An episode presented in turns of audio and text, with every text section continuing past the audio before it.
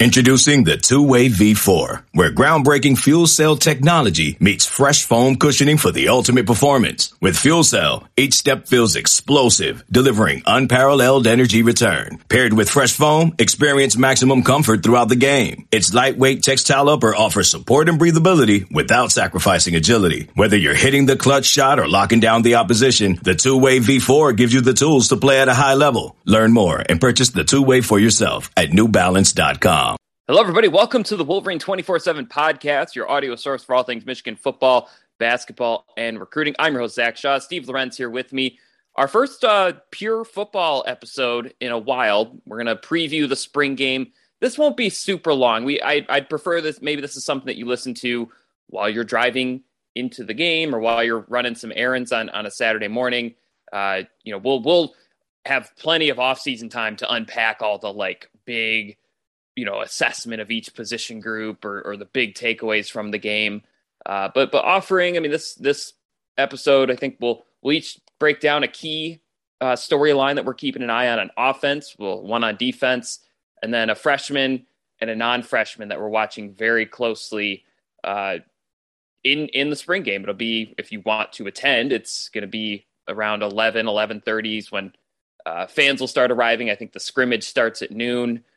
I, I believe it's still free. Uh, I always remember growing up in Ann Arbor, a lot of my friends, you know, and that was like the big opportunity to take your kids because it didn't cost an arm and a leg to to park and tailgate and, and get tickets to the game. But uh, but should be a fun event, and it and you know it's really only the second in person spring game that they've done since 2017.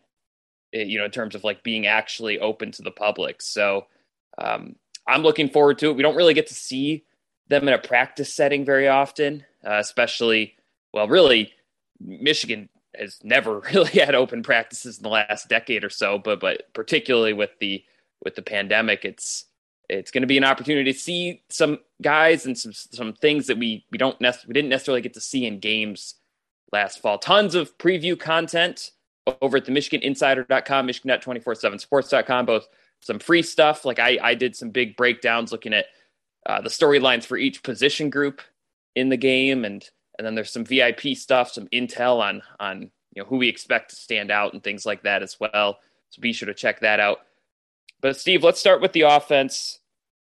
Going to be kind of, I mean, I think the big storyline got taken away with JJ McCarthy's injury. Uh, you know, I think, I think two months ago, I think we both would have said, yeah, Cade versus JJ would have been big storyline it'll just be Cade, and obviously there's there's you know four other quarterbacks who who I think will will have opportunity to show what they can do as they battle for that number three spot. But your biggest offensive storyline to watch on Saturday, something that you're you've kind of already got your your story half written, kind of thinking about uh, what you expect to see.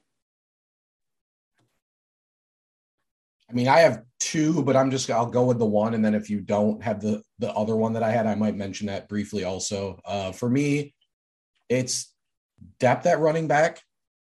Obviously, the one-two combo, Edwards, Corum, among the best in the country. I don't like to say one unit uh, uh, for anybody is the best, but it is in the conversation for being the best one-two combo in the country this year. I feel like, especially we think Edwards is going to really kind of build off of the end of last year and, and kind of ascend into a potentially elite guy. but a lot of the value that Michigan's losing in Hassan, you know, Hassan Haskins had a great year last year, short yardage or not short yardage, but there was a ton of value that he added in those situations. Uh, we've regurgitated the the short yardage stats, the the um, you know never tackled for a loss stats. Yep, all the first downs. Right. Yep. I mean, they're they're not I don't think they're going to be able to replicate that. But who kind of steps in as that short yardage guy? Um, you know, I guess there was talk that Kalel Mullings may have moved over to running back. I, I don't know if that was mentioned in the presser or not. Um, but then Tavierre Dunlap also, you know, is a guy that, that got the red shirt last year, was a four star running back. Staff really, really liked him. I mean, he's 222. Mullings last year was listed at 236. You know, I don't know if he's shed a few of that or whatever, but let's just say it's those two guys. You know, got to think one of those two guys would kind of become the the hopeful guy in those situations for Michigan. Because again, yeah, one, two, but I don't think you want to relegate. You're not going to relegate either of the other two guys to like a third down status necessarily, especially with what Edwards can do in the receiving game. So, kind of finding a little bit because really, you know, CJ Stokes doesn't enroll until the summer. Uh, Michigan technically has only three scholarship running backs that they recruited at running back on the roster until Stokes get there gets there and Stokes is not necessarily a guy we see as a first year impact player. So, you know, again, not like a cause for concern or a ring an alarm because Michigan's going to be really, really good at the top. But, you know, you also injury factors, stuff like that. Uh, you, you know, you want to make sure you at least have some kind of third guy that looks like they can be dependable. Well, yeah, and the fact is, Hassan Haskins finished sixth in the country last season. He had 270 carries.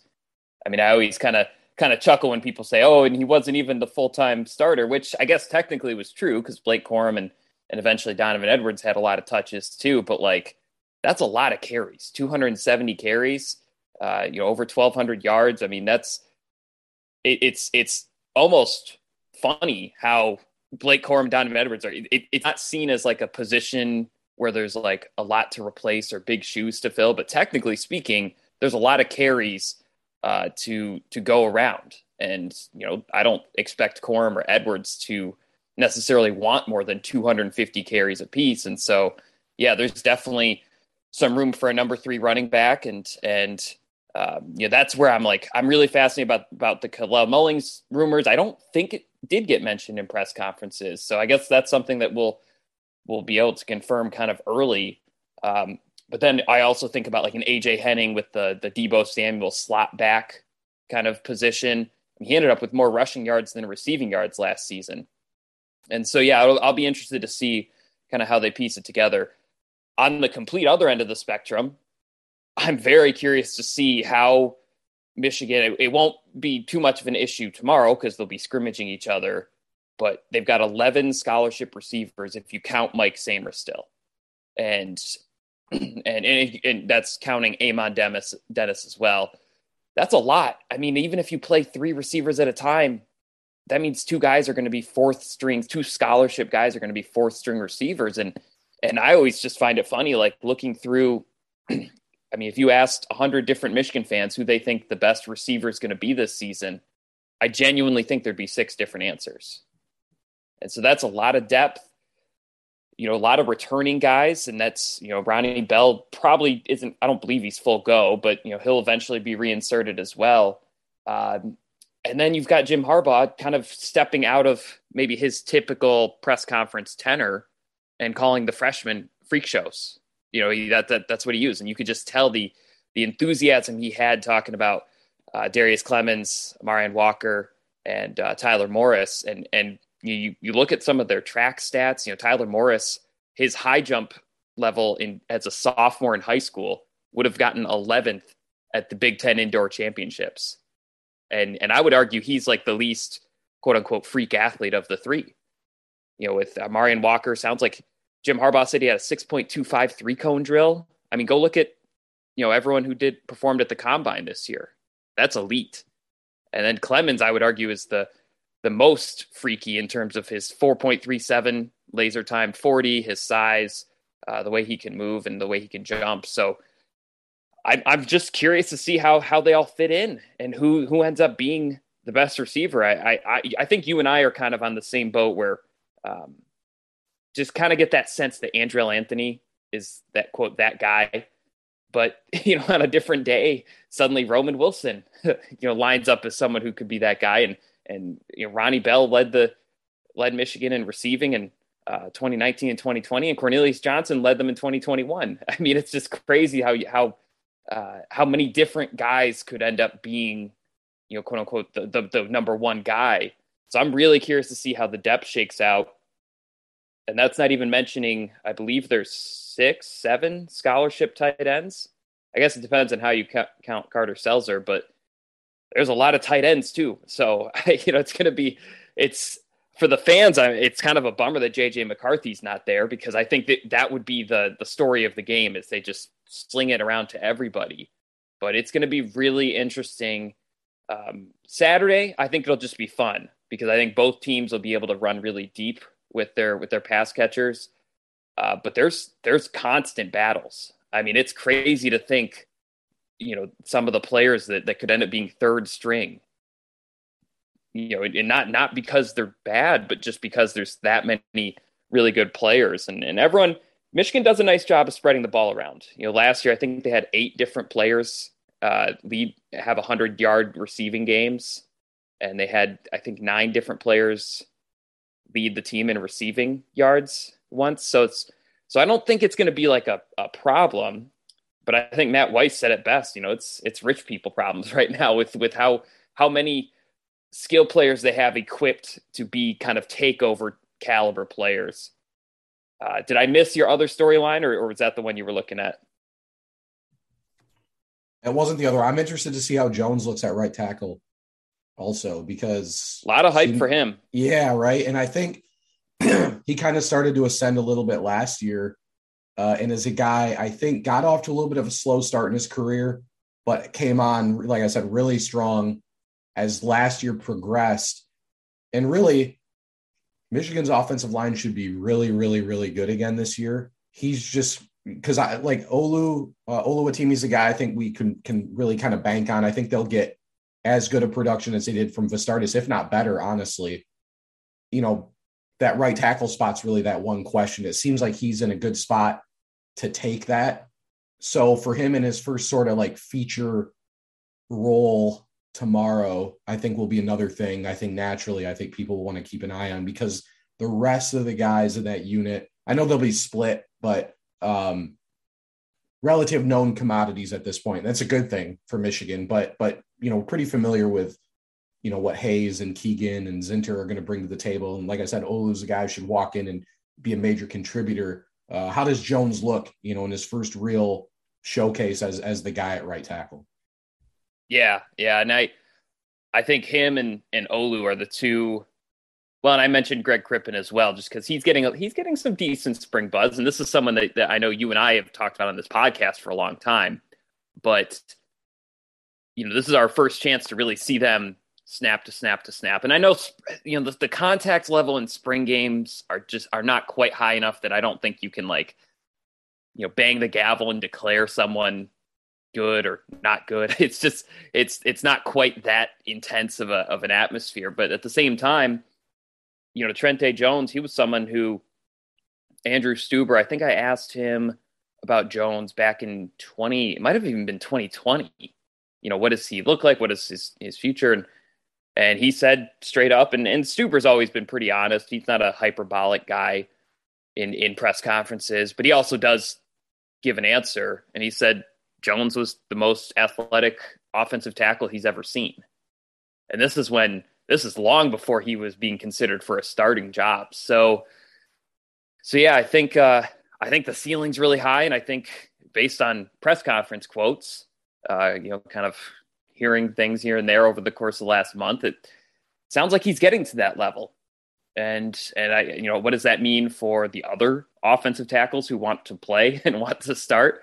Uh, what is that? You know, I almost wonder is is is does Jones pass you know Ryan Hayes in terms of the untouchable you know or, or you're not taking his starting job? You know does he really cement himself as a starter? Because that would be something. I mean that would really help Michigan. If they if they have a pretty good, solid starting five they feel good about you know you can start to build that chemistry in fall camp and things. So yeah I like that one as well. Um, switching to the defense what's what's a story? I mean, there's there's a lot more. I'd, I'd argue there's a lot more to learn about the defense on in the spring game than on the offense, but just because of how many new starters they have, what storyline stands out to you the most? Defensive, I mean, I try to hone in on players. Uh, you know, especially let's say the Mullings to running back stuff is legitimate.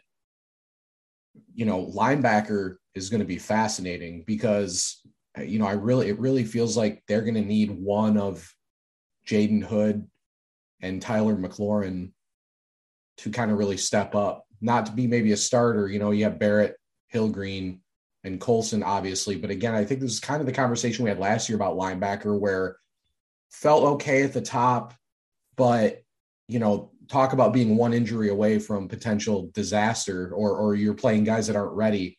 You know, I think linebackers really sort of in the same position. So, you know, Jaydon Hood is a guy. I think there's been some good things talked about for him this spring. So he's a guy I'm really going to be be keeping a close eye on.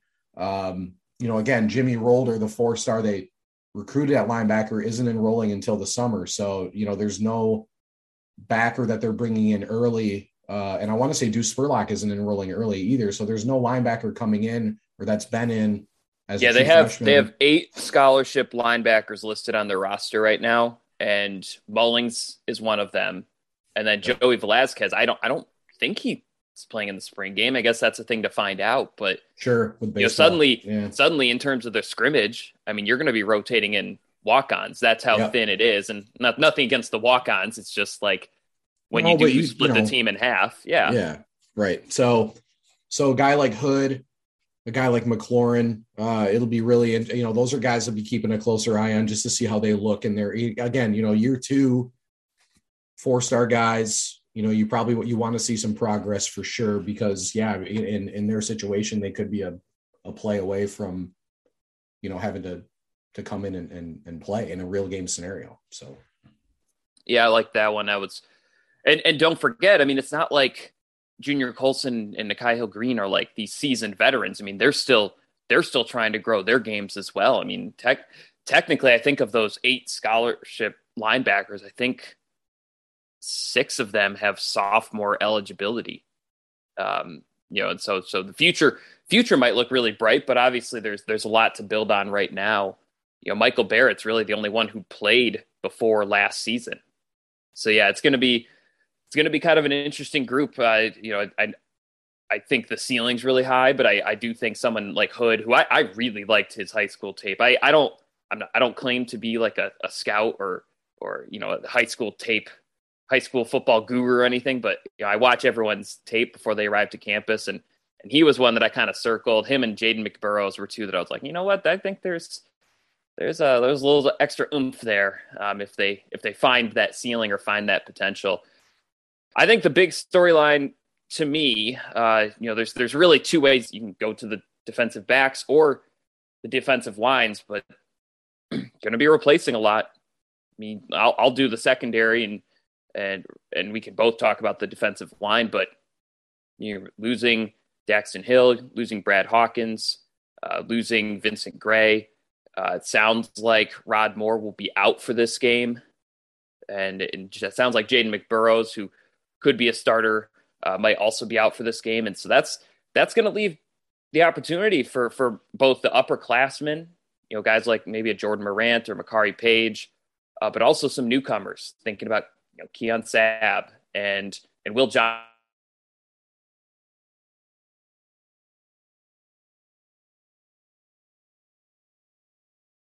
Yeah, I'm looking at that. I'll be looking at and thinking, okay, are these players who are going to have to work their way into the two deep, or are these players who might be gunning for a starting job come August or September? Because I I, I do think the potential's there. You know, saying I I usually these days after a few years covering Jim Harbaugh and these these spring practices, I, I, I usually wait a second to cover a, a, position change. You know, in terms of it being someone who could factor into the two deep. I don't think the Sainristil one is is going to be nothing. I mean, I know he's still working at both. It'll be kind of interesting to see how he develops over the spring and summer. But for for a guy who was a key contributor as a wide receiver for three seasons, to switch over to defense. That one speaks to the to the uh, depth that we talked about at wide receiver, but it it also speaks to the fact that like, hey, maybe they they wouldn't move him there if it wasn't going to work out. They wouldn't waste his senior year on on a position change unless they felt like he could be a NFL draft caliber player. And he was a Virginia Tech defensive back recruit. I think uh, you know our analysts always viewed him as a defensive player coming out of high school. So yeah, I'm, I'm, I'm really interested to see him, and then obviously Will Johnson, Keon Sabb are two two freshmen who I think, in addition to the to the receivers, I think are are trending toward a two deep role. and so I'll be interested to see them. Steve, I, I know we were going to do one storyline each, but uh, your thoughts on the defensive line, maybe some of the the edge position players, any anyone I know you I know you focus on players. Anyone you're kind of circling and saying like I want to see, you know, kind of how he moves, how he interacts in a game setting because obviously without Aiden Hutchinson, David Ojabo, and and Christopher Hinton, you know, there there's going to be some some pass rushing snaps. I I feel pretty confident that they'll be all right against the run, you know, knowing what Chris Jenkins and Jaylen Harrell and and uh, Mike Morris did last season. But I, I do someone's got to get some sacks. I mean, someone's got to get these these quarterback pressures for Michigan's defense to be successful. Some, what are your thoughts on that defensive front? Uh, Braiden McGregor, a guy to watch, obviously. Um, I think TJ Guy, another one on the edge potentially. Uh, on the interior, this one I'm kind of testing the uh, as I don't know if I ever really talked about this, but I've always kind of sort of had this semi kid who was quiet during his recruitment theory. Um, so like George Rooks was a four star prospect out of high school who like really never hardly ever did any interviews, didn't really talk much, and like you know Michigan just kind of got him, and it was a good win. I think Penn State there were some other schools that were were recruiting him as well.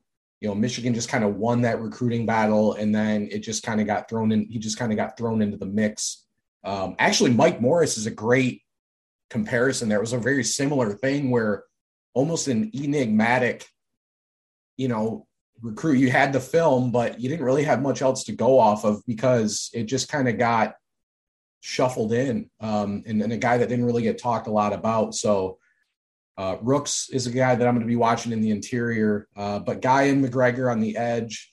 Uh, maybe I'm trying to think. I feel like I'm missing somebody else. I do. I'm really looking forward to seeing what Mason Graham looks like too, even as a year one guy. Don't know if he's a year if he's a year one impact player, but I, I wouldn't. You know, his could be a test to see how deep Michigan wants to rotate this year because I know they believe he had the potential when he was being recruited. They're talking about him like he is kind of like a right fringe like, too deep guy. yeah so you know be very interested to see how he looks. He's sort of in testing the late riser theory as a guy who ended the cycle ranked pretty high but i actually thought should have been ranked even higher than he ended. You know that's sort of how hutchinson kind of ended his high school career uh, but i don't remember if graham played in the one of the all-star games or not but either way those are just a few names. You know, defensive line, just because there are so many names, obviously that's one where I think I think most of us are going to be watching that unit really closely because there are there's a lot of feels like there are a lot of possibilities for who could emerge, you know, out of that mix. Which if you're Michigan, not the worst thing. Um, when you're coming off, you're losing two elite players like you are, and then kind of combine that with Mazi Smith looking like you know, it feels like the staff thinks he's going to be one of the best players on the team, regardless of position. That I mentioned before, it's almost the opposite of last season, is where maybe maybe a better interior will open things up for these edge guys who might not quite be as refined and as skilled as as Hutchinson and Ojabo were last year. Yeah, I, I I agree, and and McGregor I think is is maybe the most fascinating one because he's he's probably got the highest 2022 ceiling of anybody in terms of like if everything goes well and the light you know, light switch turns on or, or, things start to click for him. You know, in terms of like people are always wondering like who's the next Ojabo. It might not be McGregor. I think McGregor was a little bit more polished coming out of high school, but but in terms of who could all of a sudden out of nowhere be an NFL draft caliber player, I, I feel like it could be him, but but we just we don't get to see him. We he didn't play a ton last fall. I'm really keeping an eye on the guys who played a lot last season, but are going to be asked to play bigger roles. You know, uh, uh, Jaylen Harrell, he was kind of the the run snap guy when David Ojabo, because they didn't love how he defended against the run all the time. You know, he was kind of he was kind of the run defense guy, and then Mike Morris was kind of a, a his ability to play both, kind of like a Chris Wormley. But now it sounds like he's really making a push as as as an edge defender like full time and, and it's a p- pass rushing threat. And so obviously last season they just wanted to put him in wherever he could. but now there's there's room, there's snaps to be had at the edge position. So how does how does he handle that opportunity? Taylor Upshaw had some injuries, it sounds like last season. Would not rule him out. I know people aren't aren't over the moon about him, but think about his brother who started as a walk on at Clemson, and by the time he was a fourth year player, he was a key cog in their machine. So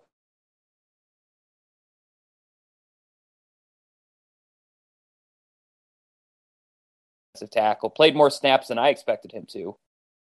Uh, adding weight still kind of maybe the main issue. It sounds he said he's at 277, which is which is light for a defensive tackle, but you know there was that video of him in high school, and I, I shared it on our message board when he was around 230 pounds. He was repping 350 on the bench press.